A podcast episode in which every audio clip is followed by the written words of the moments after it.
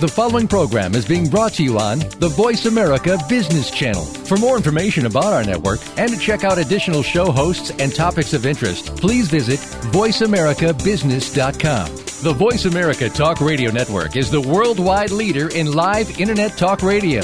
Visit VoiceAmerica.com. The views and ideas expressed on the following program are strictly those of the hosts or guests and do not necessarily reflect the views and ideas held by the Voice America Talk Radio Network, its staff, and management.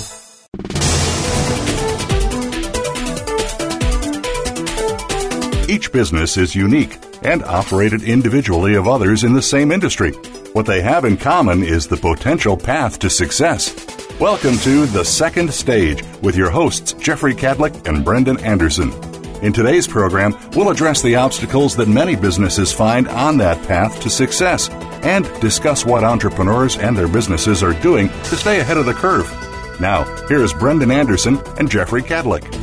Hello, everybody. It's Brendan Anderson, host of The Second Stage, and my tag team partner, uh, Jeff Kadlic is off in the field uh, doing uh, doing what Jeff does best, which we're still trying to figure that out. Um, it, no, honestly, it's uh, it's good to uh, it's good to get him out of the office uh, periodically, and um, it's it'll be fun to kind of uh, talk about some about some entrepreneurial subjects today.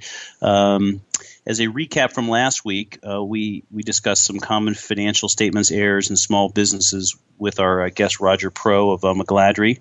During the discussion with Roger, some of the more common errors included uh, improper cutoff of revenue, lack of segregation of duties, and uh, cash versus accrual accounting. And it's amazing as we look at small businesses and talk with entrepreneurs how uh, you know these accounting issues and, and, lack of understanding the accounting issues really is a is a gating issue in kind of communicating the operations of the business. And I encourage everybody to go back and and uh, listen to that. Uh, Roger and the McGladrey team are real pros.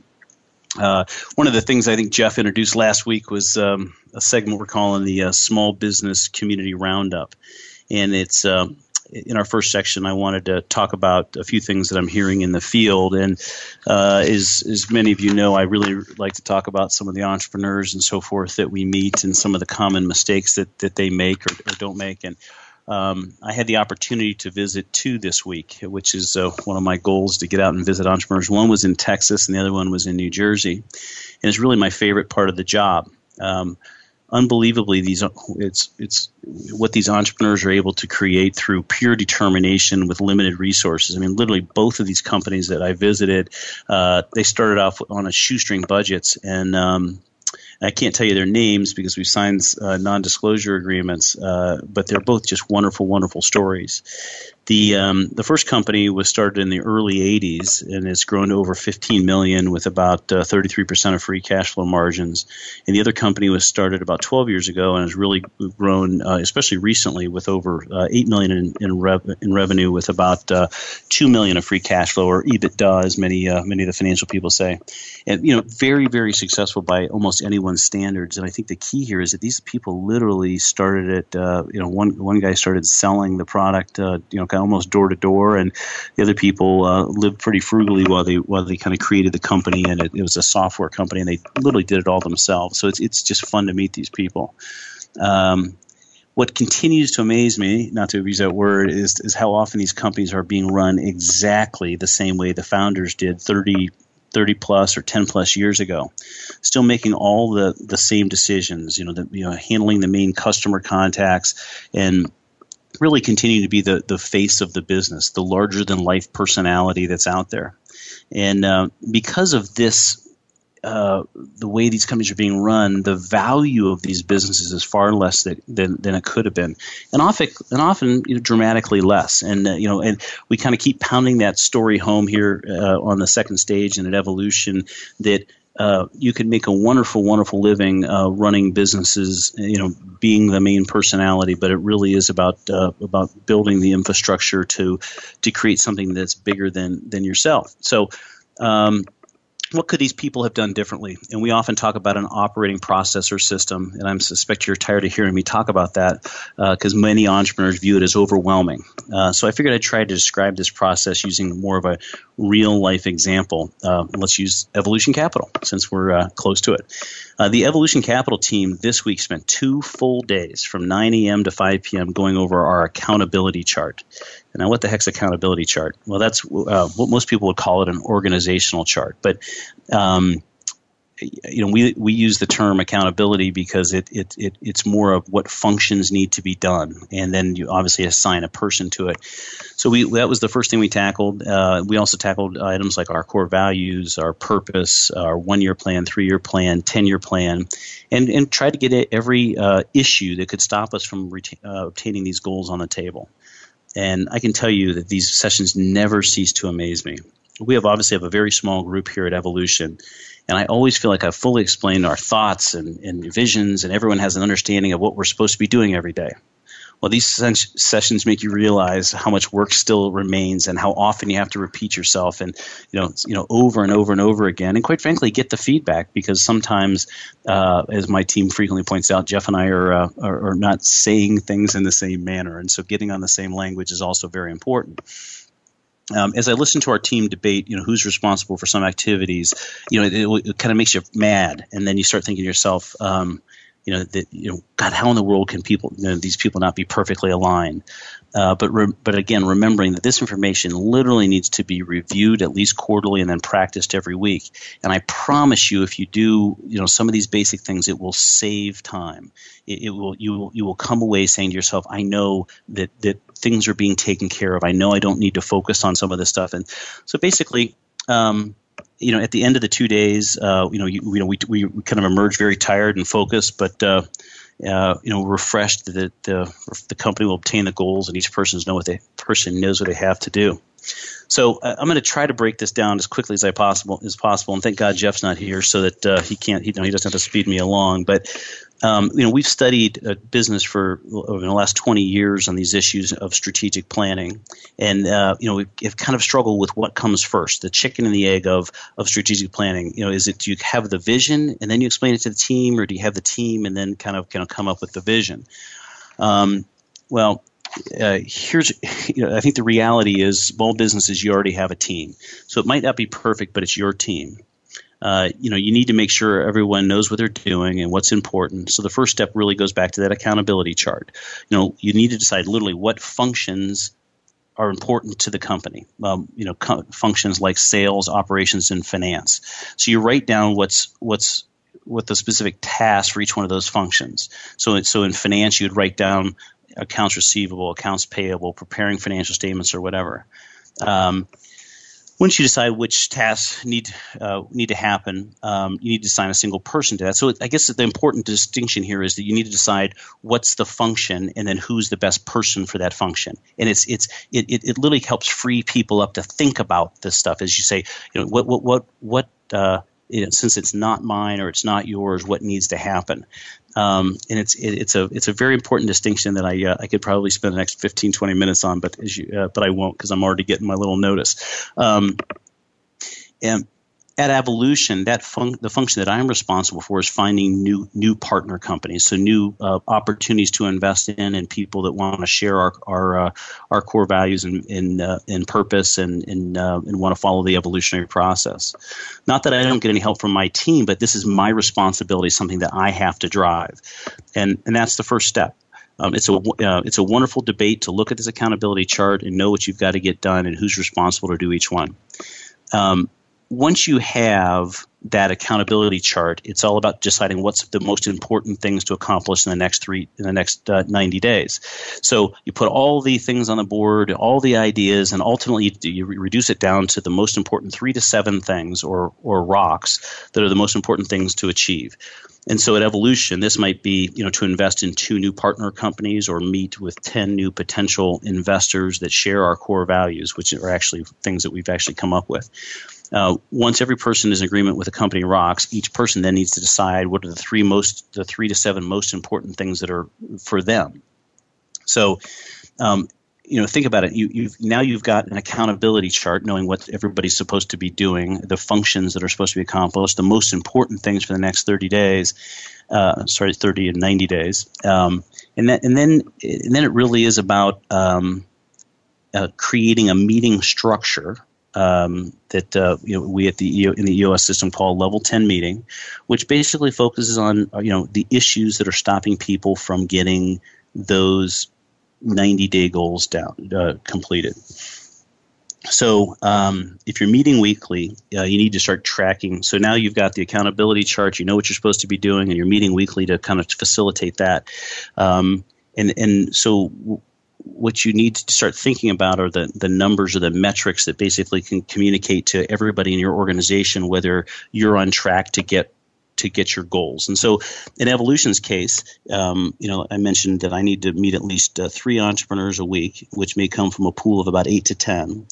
And we know, or we strongly believe, that if we can can keep those consistent numbers up, that we'll you know, be in a spot to invest in a new portfolio partner or a new partner company every thirty, every sixty to ninety days and that's how you get started. And if you do this, believe it or not, for for for the for a month or two, you'll be ready to take the next step, which is to plan for the next three to 10 years. And it really is about start. And, and, the reason that those four steps are important to start with is it, it lets you start thinking about and understanding the metrics of the business so that when you start planning, everybody's on the same page.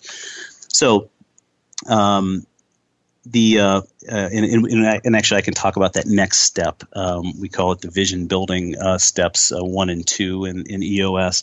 But uh, you know, all I can tell you is we'll talk about it later. But embrace it; it works. So um, uh, the um, you know from you know the, ep- the previous episodes, we use EOS. We we um, we believe in our core that other systems work. It just so happens we think EOS is a little simpler than the other ones, but but if you're using one of the other ones, uh, you know, um, whether it's Rockefeller Habits or Great Game or you know they work. So so uh, so we're not saying to stop using that one. Um, if you want to learn more about the uh, EOS, go to www.eosworldwide.com com or buy the book Traction by Gino Wickman or Get a Grip by Gino Wickman and uh, Mike Paton. After, the, after you read the book, if you still have an interest, please consider hiring a professional implementer. It will positively change your company's outlook. Or give me a call. As you now know, I will need to find two new partner companies in the next 90 days.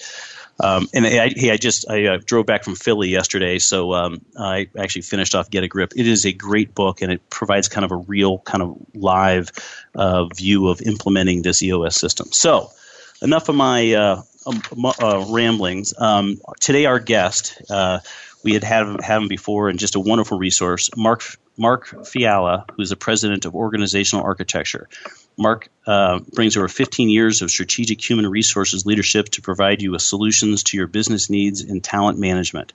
As a member of a senior management himself, Mark has led human resources functions in both privately held and public companies with revenues exceeding 500 million. Mark understands your needs and can provide your solutions to help you achieve your organizational goals. Uh, prior to organizational architecture, Mark held senior human resources positions in retail, specialty chemical, and the mortgage industries.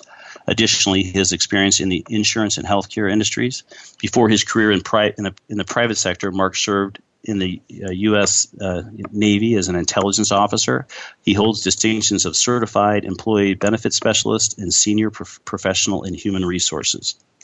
Uh, so we, as always, we look forward to learning um, uh, about him. Basically, the the topic today is onboarding best practices. We have a um, uh, it's a great show, and um, um, as a reminder, um, this is usually what Jeff does, but I'll, i gonna, this is so I'll, uh, I'm going to read it. As you know, um, our goal each week is to provide specific, accountable advice. As always, it's important to get started so you can keep moving forward towards your goals. And after each show, we, you can continue the dialogue through comments and questions on our blog at, at Evolution CP or email us at the, the second stage at evolutioncp.com.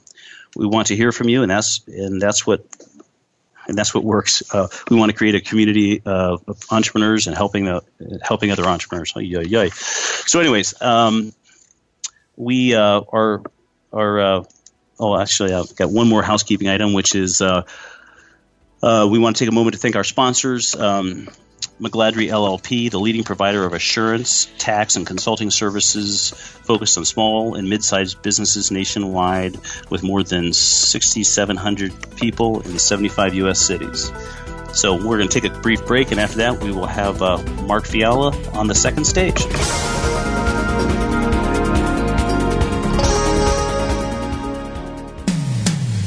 When it comes to business, you'll find the experts here. Voice America Business Network. This is Davis Love III, Ryder Cup captain and Team McGladrey member. McGladrey is about building relationships. That's the kind of team I want to be a part of. A team that builds deep understanding of each client's vision and unique way of doing business. The same attributes I look for in the partners I choose. It's this understanding that enables you and me to make confident decisions. When you trust the advice you're getting, you know your next move is the right move.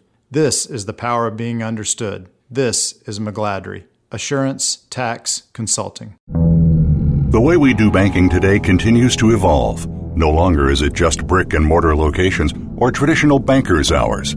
Today, banking is 24 7. It's in the home, it's on the go, it's digital.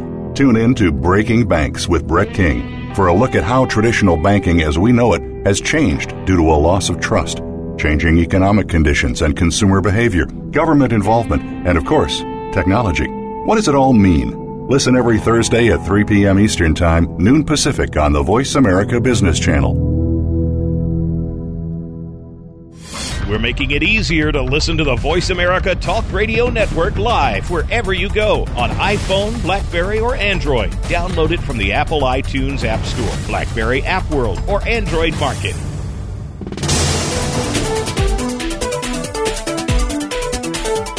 You are tuned in to The Second Stage. To reach the hosts or their guests today, call in to 1 866 472 5790. That's 1 866 472 5790. Or send an email to The Second Stage at evolutioncp.com. Now, back to Jeffrey Kadlic and Brendan Anderson. Welcome back to the show, The Second Stage. Like any forum, this show will be more effective and powerful if, if folks contribute their experiences and ideas. We invite you to, con- to continue to discuss from each week's show on our blog, which can be found at evolutioncp.com, or you can email us at the second stage at evolutioncp.com. We want to hear from you because it's an effective small business owner is a continual path. Uh, and as your host, we have lots of experience, but not all of the answers. So, with that, uh, we'd like to introduce Mark Fiala. Mark, thank you very much for joining the show. Thanks, Brendan. Glad to be here again. Yeah, it's uh, it's the subject. Um, onboarding best practices is uh, something that uh, you know. It's it's funny. I, I, think you and I were talking about before the show that it's really a term that uh, five six years ago I didn't even know existed, and and now um, and, and you and I were talking about this. It's now it's something that that it's embarrassing that it wasn't taken more seriously in the beginning. Maybe tell us a little bit about you know kind of the evolution of onboarding and and, and why it's uh, relevant to each employer. Well, yeah, it, yeah, like we were talking about during the break, um, you know, we love our little buzzwords in HR and business, and you know, uh, past few years we started hearing more and more about the term onboarding, and you know, for some people they thought is this just orientation with a new twist on it, but you know, what we found, and and you can see this in a lot of the research and and some of the stuff that's out there that employers started taking a little bit of a different approach to getting uh, new employees acculturated to the organization. So, you know, maybe just to kind of help differentiate the two for for our listeners, orientation was always really kind of speaks more towards a very short term getting people uh, you know, the first day, get them, here's your desk, here's your computer, here's how you log in, here's how you get on the payroll system. You know, it's a very transactional and procedural type of activity, whereas onboarding really started to look at, you know, how do we get people more effective quickly and that really speaks to, you know, how we go to work in our organization, how we do things, who are your go-to people, some of the myths and legends about the organization, um, who are our customers, who are our industry. And, and it really takes place over a much longer period of time, and it, and it's really meant to do so because, uh, you know, that investment that you make initially uh, not only speaks to how effective the person is going to be, but but frankly whether they're going to stay or not. Because you know, just because they showed up and had to leave another job doesn't mean that they're stuck there forever. Um, many people make a decision within, if not within 30 days, within six months, whether they're going to stick around in an organization. If they've been in the job market recently, it's much easier to re-engage with the people they were talking with before they landed where where you are and that's and that's huge. And it's and i hear you talk and i just you think about the missed opportunities of, of making sure people feel welcome and have the resources that they need to be to be successful in your organization. And you know by, and why would you you know why wouldn't you want that to happen? I mean after all you brought them on for great things. Maybe talk talk about talk about uh, the onboarding essentials and some of the best practices that, that uh, and what are you seeing out there people are doing well, beyond kind of that first day or even first morning of filling out forms and, and setting people down, you know, it starts, it can even start before the person's first day. It, it could be things like uh, a personal note sent to the new hire and their significant other, uh, welcoming them to the organization, especially if they've had to do relocation where there's been a lot of uprooting of people. Um, to that first day, you know, just having a game plan who's the person going to spend time with the first day and what are they going to accomplish? And is there a roadmap for my first week, 30 days, 90 days, six months? Has some thought been given to that? Um, who are the key people you're going to need to meet with, and has that been scheduled? And that's anything from lunches with maybe department heads or other key folks to key suppliers, customers, other people that you're going to have to interact with. So you know, if you were to talk to an employer or advise them how to maybe implement an onboarding process, um, you know, my first suggestion is make sure you have a good roadmap for what people need to accomplish and by when. And I think some of the other things um, that we found in the literature is, you know, make things really streamlined. You know, don't have somebody write their name five times on five different forms. If, if there's a way that you can get it to do it one time, and have that feed other things. It's just makes it look like you have your your your act together better and that you're not there to waste their time and it really sets you apart. Um, and I alluded to this earlier. I think another big piece of it is, you know, really focus on that socialization. And this, it doesn't matter what level the employee is. They could be a business unit leader, mid-level manager, single contributor. Um, help them get plugged in to the people in the organization as quickly as possible. Help them learn the rituals, um, the myths, the legends about the company. Help them feel part of the team and and and help them know who they should go to. And and the converse of this is prepare the organization for the new person as well. You know, make sure people know to stop by, introduce, say hi, invite them out. You know, make them part of the organizational culture. Because all of this is being done to make that new person as effective as possible in the shortest amount of time. You know, it's really to shorten that learning curve. That's that's the real gain you get from get to your business by doing that. It's, I was uh, talking to an entrepreneur that I, I, was I always feels kind of ahead of the curve on some of this stuff, and they were talking about how when the new person comes on, they would actually go out and you know if they loved triathlons, they would try to find you know two or three people in the company that liked triathlons, or if their kids went to a certain school or college, mm-hmm and, and it's just stuff you know as a as an ADD entrepreneur it's just that stuff never cr- seems crosses my mind until it's like too late. You know until two weeks later you're like oh my god that would have been a great idea. Right. and uh, so that roadmap makes a makes a ton of sense. How, how, does it when it comes to the company size and structure how, how does that I- impact the onboarding uh, design or plan? Uh, well, I'll tell you frankly, the smaller companies are um, perhaps challenged. Uh, you know, one is they think this is purely the responsibility of the human resources department, um, which in smaller companies could just simply be a person who's processing forms most of the time and, and really isn't, um, you know, a true HR department. So they make the mistake of thinking that. Uh, that orientation and onboarding are the same thing, you know. So I think that's the, the biggest challenge that they face. And they don't take that step back and say, look, you know, whether we found this person on our own or we invested money in having a search partner help us find this person, we've made a huge commitment in time and resources already. And we can't expect that this person is just simply going to land here and be able to be effective their first day. And it doesn't matter what level they are. You know, there's this assumption made that a senior person is going to be able to take care of this all by themselves. And, and as you know, you know, organizations themselves have a great effect on how a person operates and whether they're successful. So I think a lot of times when they uh, when they maybe delegate it too far to the wrong people, like an HR department or a person who doesn't have the capacity for looking more broadly in the organization, um, there becomes a missed opportunity. Um, I personally think that the hiring manager in in in an organization should take the lead on the onboarding process and if it's a very small organization then I think the president or CEO has to be very deeply involved well, if in a small organization, because as you know, mo- many of them, you know, Evolution focuses heavily on those smaller companies. It, from a from a and usually if you're a small company and you're and you're doing a hire or hiring somebody it's it's a big move i mean it's it's a big a big percentage change in the population of the, of the right. company um, so the so I, I assume that that that the president or, or the leaders of that of that company i mean is it really is a um, I mean it, it would be uh, I mean, how long would the the plan usually take? Would I mean, it, or the process? Is it a is it a one or two or three month plan where you're just tackling certain pieces of the organization, or, or what do you suggest there?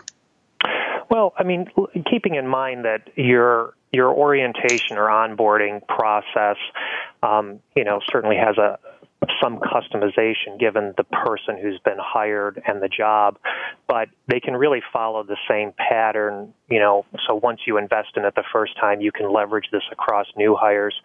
Um, I like to think of it in terms of what do you want this person to be able to do a week out, a month out, 90 days out, and then if you want to say six six months plus, you know, who should they have met with? What should they be capable of doing? When you set those kind of milestones in your own mind, it helps you coach them to where they need to be. Um, it makes sure you're getting the optimum uh, output out of them.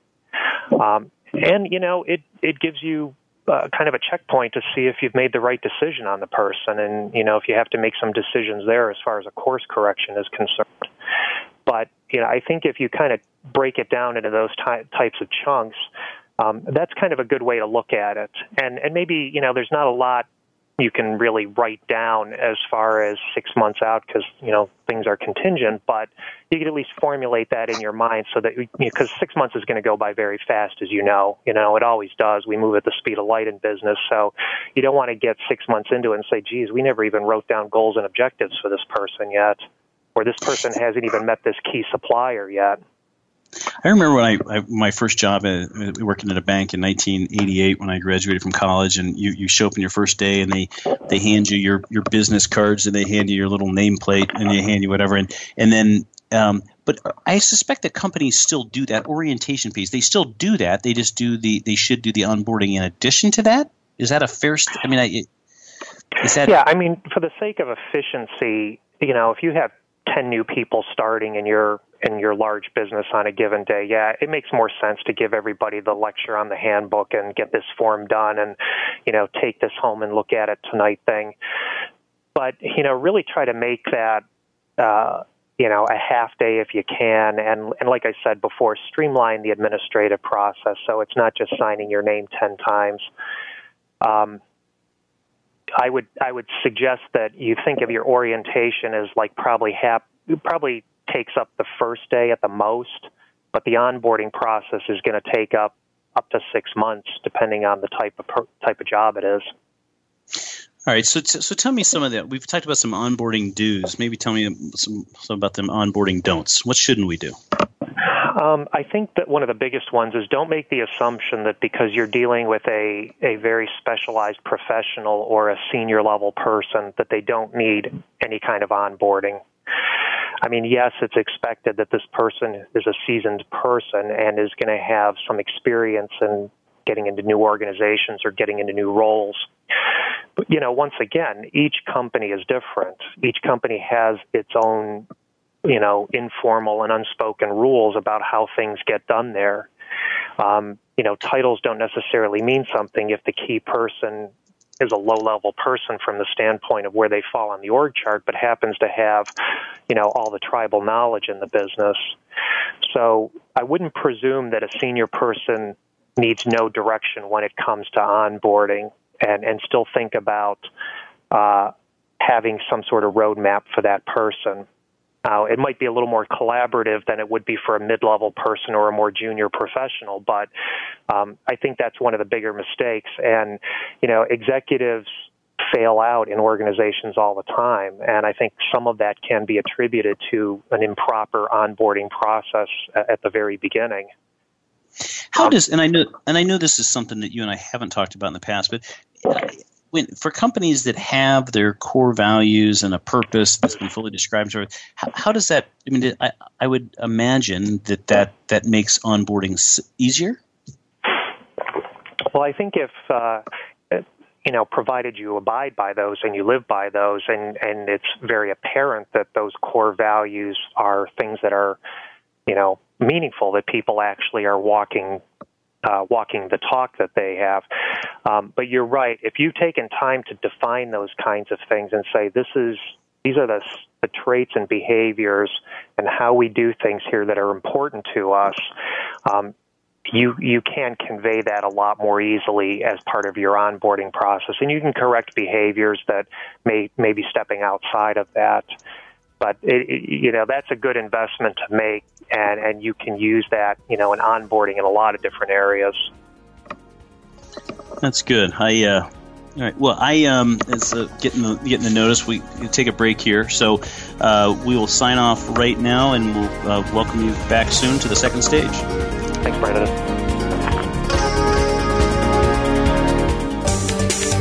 From the boardroom to you, Voice America Business Network. This is Davis Love III, Ryder Cup captain and Team McGladrey member. McGladrey is about building relationships. That's the kind of team I want to be a part of. A team that builds deep understanding of each client's vision and unique way of doing business. The same attributes I look for in the partners I choose. It's this understanding that enables you and me to make confident decisions. When you trust the advice you're getting, you know your next move is the right move. This is the power of being understood. This is McGladrey. Assurance Tax Consulting. Have you friended us on Facebook yet? Why not? Just go to facebook.com forward slash voice America or search for the keywords voice America. Once you are part of our Facebook network, you'll receive daily messages about what's happening with our shows, this week's featured guests, and new happenings at the Voice America Talk Radio Network. And you can add your voice to the always active discussions on our timeline. Just go to facebook.com forward slash voice America or search for voice America.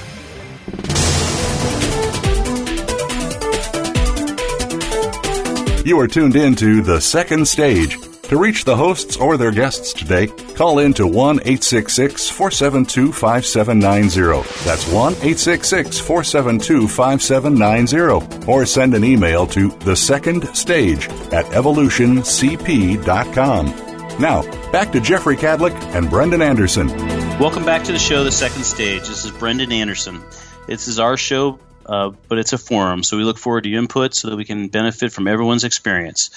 Don't be shy. Everyone makes a mistake, and believe me, Jeff's made a ton. Oh no, no, I've made a ton. So, and we've all survived. So, as uh, for for those of you that uh, that uh, remember, we're on the on the uh, phone with Mark Fiala, and uh, we're talking about onboarding's best practices. And uh, we just kind of learned recently about the don'ts. Um, but maybe talk, uh, Mark, about um, you know this this process of onboarding and um, um, some types of metrics to evaluate whether uh, the onboarding was successful and failures, and kind of how to evaluate whether we need to do a better job next time. Yeah, um, you know, it, it, can be difficult sometimes to measure things um, when it comes to people, but you know, you're going to have to measure how effective an employee is at some point you know, and it's typically done by an annual performance review. So, how do you measure how effective your onboarding process has been at getting people up to speed as quickly as necessary? Um, there's there's probably two main ways to do it. You know, you have some defined metrics beforehand. You know, how soon was a person able to do X, Y, and Z aspect of their job on a competent level? Um, when we do job analysis and build job descriptions, we spend a lot of time asking questions around that because it, it helps us gauge how difficult a job may be or how easy it might be to train people to do a, a particular thing. Um, I think uh, you know turnover retention statistics are always going to be helpful in this. Uh, it, it's just like when you're selling a product out in the marketplace. If if people buy the product one time and they're unhappy with it and go elsewhere, you can generally uncover that um, a number of different ways, and uh, and I think that's um, you know, if you see what the first year retention rates of people are, if you gauge that against what you uncover in exit interviews to see if um, the onboarding process had a positive or negative effect on it. Um, a lot of people are using engagement surveys and other types of ways of polling current employees, and and I think that would be one of the things that you would want to ask your new employees, people with uh, maybe less than a year or so of services, how effective was the onboarding process, and, and ask some very pointed questions that um, you know solicit kind of an open-ended response to that where people can give you meaningful feedback. And you know of course you may have to cloak it in a way that it can be anonymous um, if people are afraid of how their responses might be taken. But um, you know, just simply asking people how they felt about it can be a, a great way of picking up some data and measuring how effective you're being.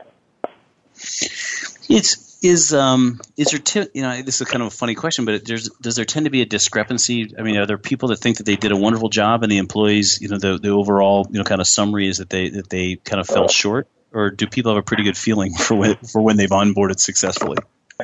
Yeah, it's. Uh, I mean, I have to admit, you know, I've been in staff position in companies many times, and I've you know, thought to myself, boy, I just sent out the greatest memo in the world and everybody in the field is going to understand it and comply with it immediately. And then when you talk to the folks out in the field, just realize you, there was a huge disconnect between what you did and, and what was really the impact to the employees. So, um, I'm not saying that people maybe in the HR department or the people guiding this process are off base. It, it's like anything else. You need continuous feedback. So you have to have ways of getting that data and you have to be brave enough, you know, frankly, to ask the question.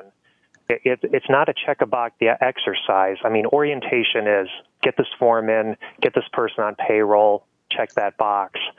But is the person performing? Are they effective? Do they feel like they have a long term home here? Are they getting what they need to do the job the right way? Um, you know, unless you're continually asking questions about that and observing, talking to the supervisors of these individuals, um, you can waste a lot of time and effort on, on activities that, that were really meaningless when it came to having an effective process. Maybe uh, spend a little time telling me about the difference between onboarding um, the different, maybe different levels of employees or different departments uh, mm-hmm. of, of, employees. Yeah, I think um, the the maybe the type of engagement you have with different levels of employees. Um, you know, if if it's a lower level type employee in an organization, maybe the type of position that has lots of incumbents, whether that's uh, customer service reps or people who work on the shop floor doing similar types of positions. Um, you know, a half day type of activity where you people on what the expectations of the job are, make sure they get the right paperwork, um, you know, tour the facility, show them where their boss is, their workstation, locker room, um, the lunchroom, um, you know, and and small meaningful gestures like um, you know, having a, a group luncheon at some point, maybe in the first month, or a small gift, you know, the little things that, you know, you see on everybody's desk or cubicle, the, the mug and the, the ball cap and stuff like that really help people feel at home. Um, when it comes to more senior level people, um, you know, you're going to want them to feel like they're plugged into the organization and, and having an impact because that's what drives those kinds of people. So it might be a higher engagement type of endeavor where it's meeting more people, it's spending more time with them, and it's spending, you know, perhaps multiple meetings with them as they kind of peel away the layers of the onion and learn more about different functional areas and what people are doing and, and how they're getting it done. Um, and I tend to think that on a, an onboarding process is going to invest more in, you know, maybe the, the more critical, higher level professional positions and the senior management positions. Um, but I've seen very effective onboarding processes where all employees were kind of taken through the same thing where after a month this happened and this activity and then six months into it they brought everybody back together again to you know learn about their experience how they feel about the organization. Are they still feeling good about being there and what they can do differently?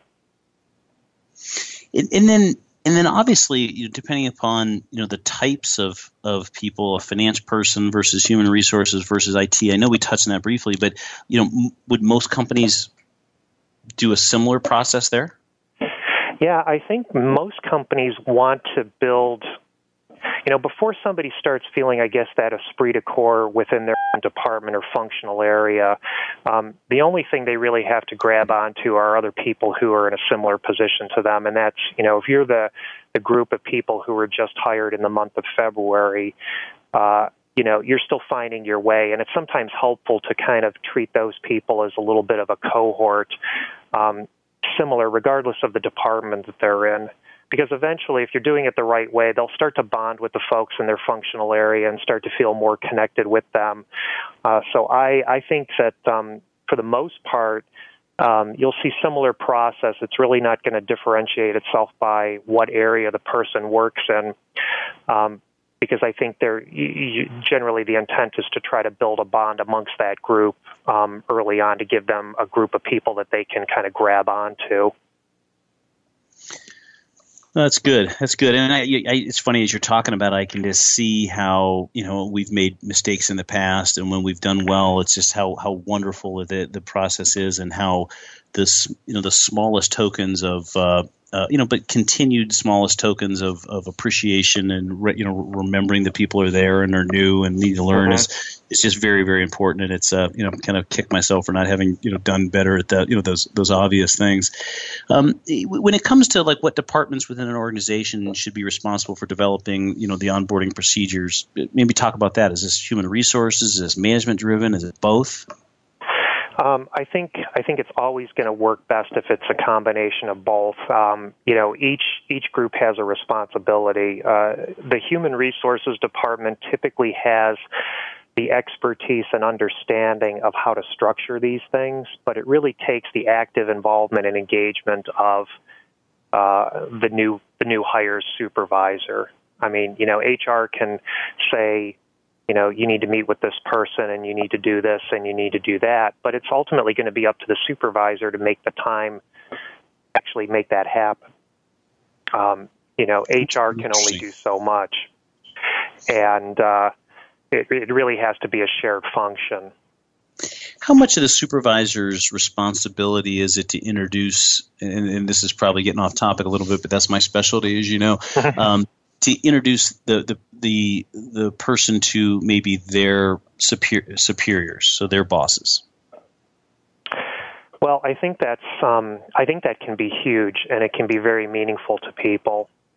Um, you know, when we look at the kind of the converse of this, when people leave organizations, you know, you've probably heard this that most of the time people leave because of their relationship with their supervisor, and if you can develop a situation where there's a high level of trust and and a feeling of responsibility towards your supervisor and that supervisor re- rewards you by helping you get exposure, helping you see how the rest of the organization works, um, that can go a long way.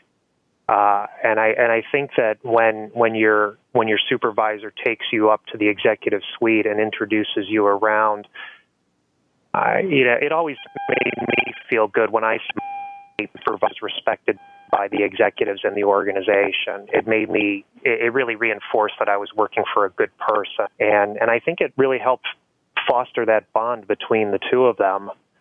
Uh, you know, certainly between me and my supervisor.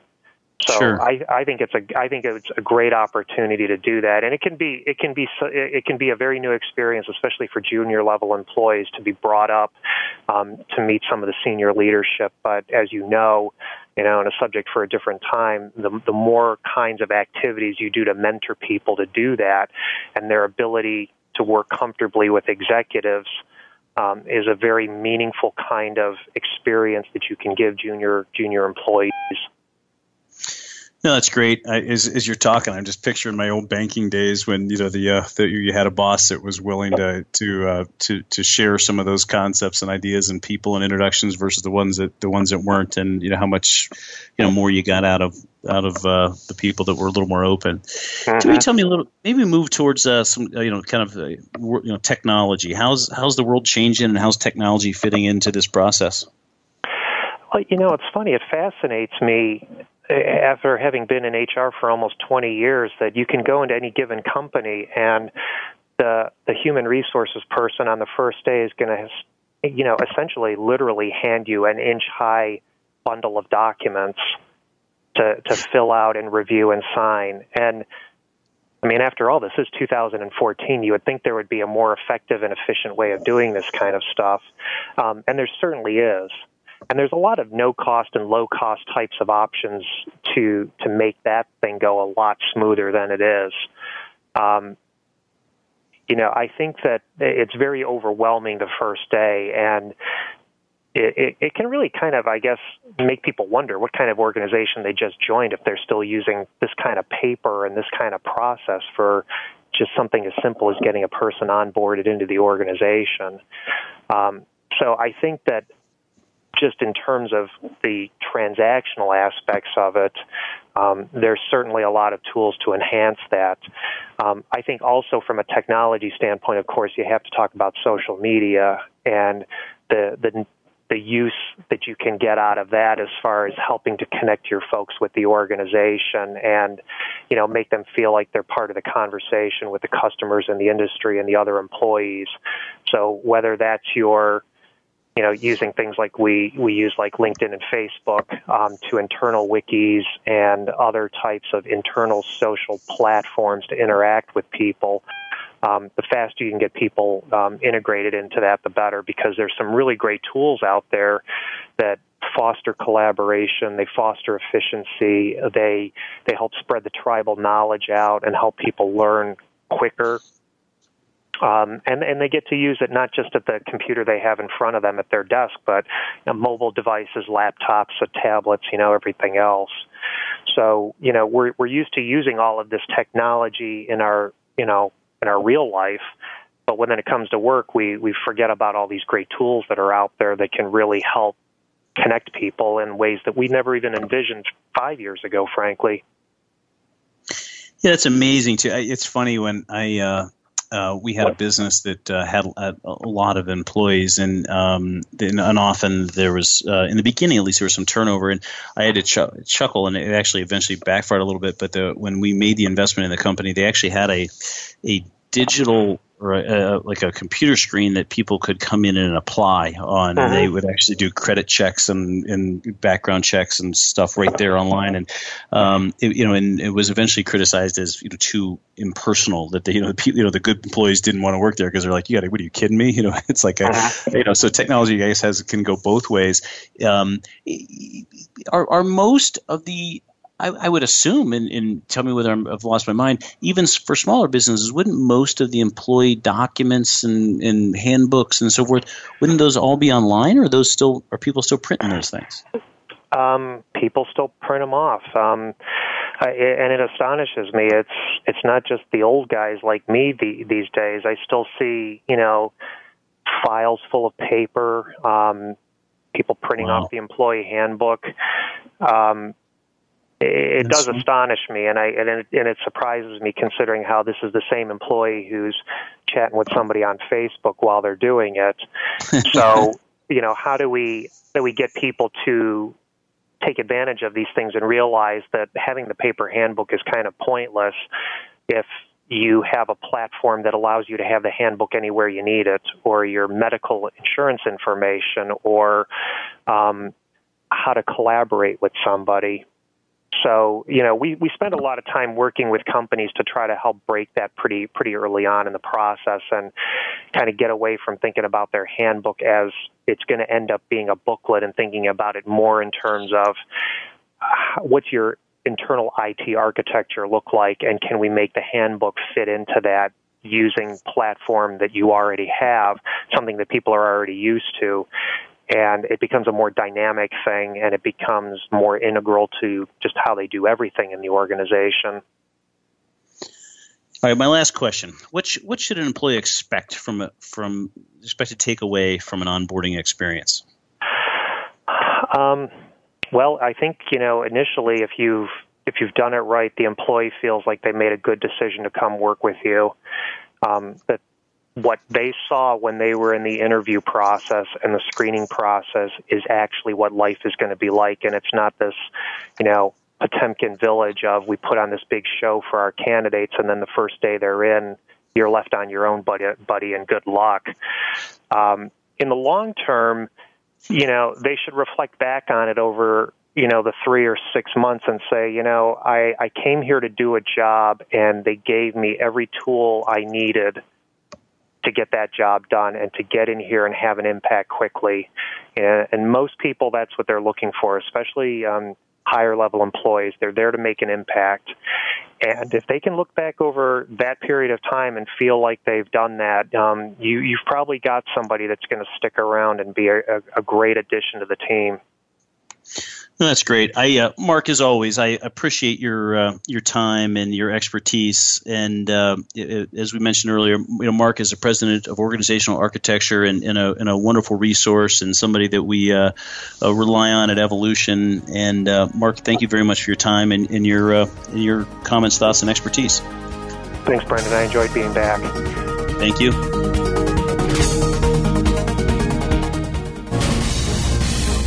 Voice America Business Network, the bottom line in business.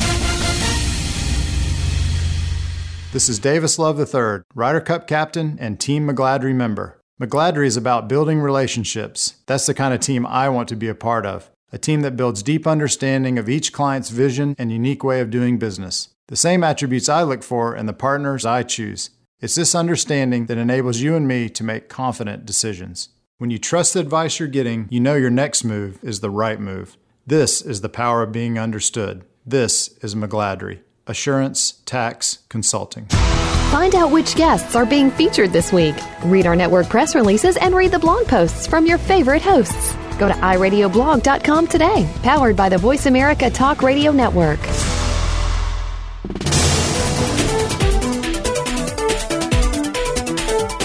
You are tuned in to The Second Stage. To reach the hosts or their guests today, call in to 1 866 472 5790. That's 1 866 472 5790. Or send an email to The Second Stage at evolutioncp.com. Now, back to Jeffrey Kadlic and Brendan Anderson. Welcome back. This is Brendan Anderson uh, running solo without my tag team partner Jeff Kadlic this week. Thanks for tuning into the second stage, a show about small business best practices. Uh, we uh, I always enjoy talking to Mark and, and his insights, and, and I think especially for small businesses, this is um, uh, a topic that I think I don't know what I would guess. You know, nine out of ten of the companies we talk with, uh, they just don't put enough emphasis on landing these, you know, very very valuable assets, which are your you know your employees, and and especially when it's uh, um, somebody that you're relying on to really, uh, uh, you know, kind of drive the business forward and and um, uh, you know, kind of help. Um, you know, kind of with the vision and so forth.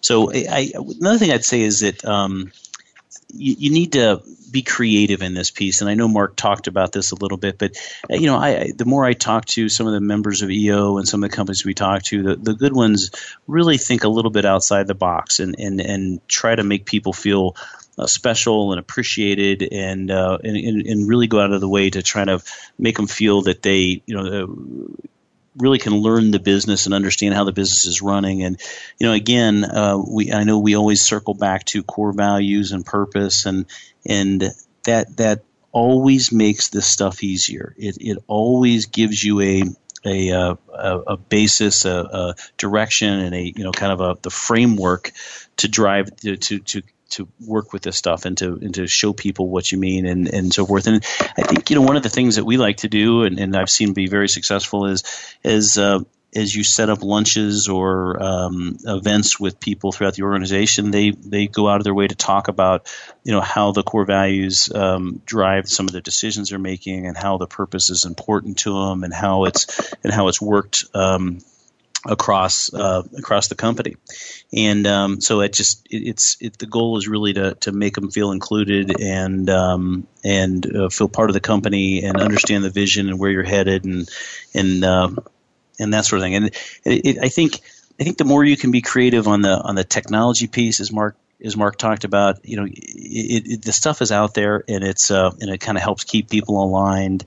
You know, one of the um, I think I talked about in the first segment about how you know you kind of start planning, and I think that when it, when you onboard people, and obviously as part of hiring the people, you've you've kind of explained to them, you know what the base and, and core of the company is, but also where the company's headed, and as part of the onboarding process, if you can give them, you know, let them really dive into the base of that and, and, and why you think the company can continue to grow and why you think the company continue to can continue to meet the um, you know the the non financial um, growth pieces you know you know the the purpose if you will. Um, I think that that stuff is is is you know is so valuable and I, and I have to chuckle uh, that that you know I've done a kind of an about face when I started my business in 1995, I, you know, I think I've mentioned a couple of times that it just it was something that I just thought was hokey and cheesy and something that I didn't want to do. And and the more that I um, uh, see companies that embrace this stuff, it it it, it changes it. And uh, so um, I, as always, uh, you know, it's it does come down to that core value. It does come down to uh, to to driving that stu- that uh, that forward and sharing and being transparent and um, and, and being willing to uh, you know to explain people why this stuff is important. So, um, at Evolution, our core values are Team Plus. Uh, the T is transparency for everyone. Uh, e is embrace evolutionary businesses. A is always look for a better way. M is meticulous dedication to process, and the and the plus or the P is passion for possibilities. Uh, as you know, at the end of every segment, we talk about the passion for possibilities because it really is about transforming these businesses and turning them into life changing uh, companies and, and, and vehicles. So uh, uh, I don't have Jeff here to, to push me on my uh, passion for possibilities, but what I've come up with is get on board the onboarding process. It really does. It's a uh, does change the the employee's perspective, and this is a massive resource. So again, uh, get on the onboarding process. So with that, I thank you so much for tuning in to the second stage, and we look forward to talking to you next week. Thank you for tuning in this week to The Second Stage. Please join Jeffrey Kadlic and Brendan Anderson again next Monday afternoon at 2 p.m. Pacific Time, 5 p.m. Eastern Time on the Voice America Business Channel. And have a successful week.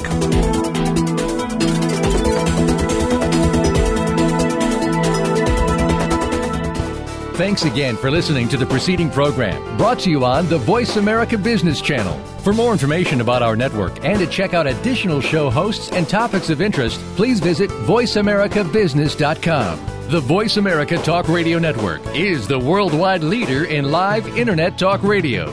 Visit VoiceAmerica.com. The views and ideas expressed on the preceding program are strictly those of the hosts or guests and do not necessarily reflect the views and ideas held by Voice America Talk Radio Network, its staff, and management.